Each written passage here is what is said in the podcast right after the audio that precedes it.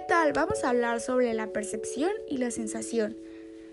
La sensación es un fenómeno que hace referencia a la manera como nuestros receptores sensoriales y el sistema nervioso representan físicamente nuestro ambiente externo.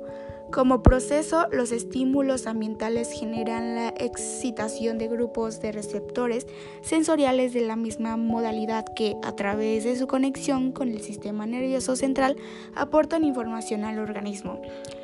Bueno, y la percepción. Es un proceso que a partir del cual se organiza e interpreta la información sensorial en unidades significativas. La percepción ambiental es el resultado del proceso psicológico por el cual las diversas sensaciones se organizan e integran para configurar un cuadro coherente y significativo del entorno de una parte de él. Bueno, mientras la sensación es el resultado de la activación de los receptores sensoriales del organismo y de la intervención del sistema nervioso central que decodifica los impulsos nerviosos procedentes de los diferentes órganos sensoriales. La percepción es un proceso psicológico de integración en unidades significativas de determinados conjuntos de informaciones sensoriales.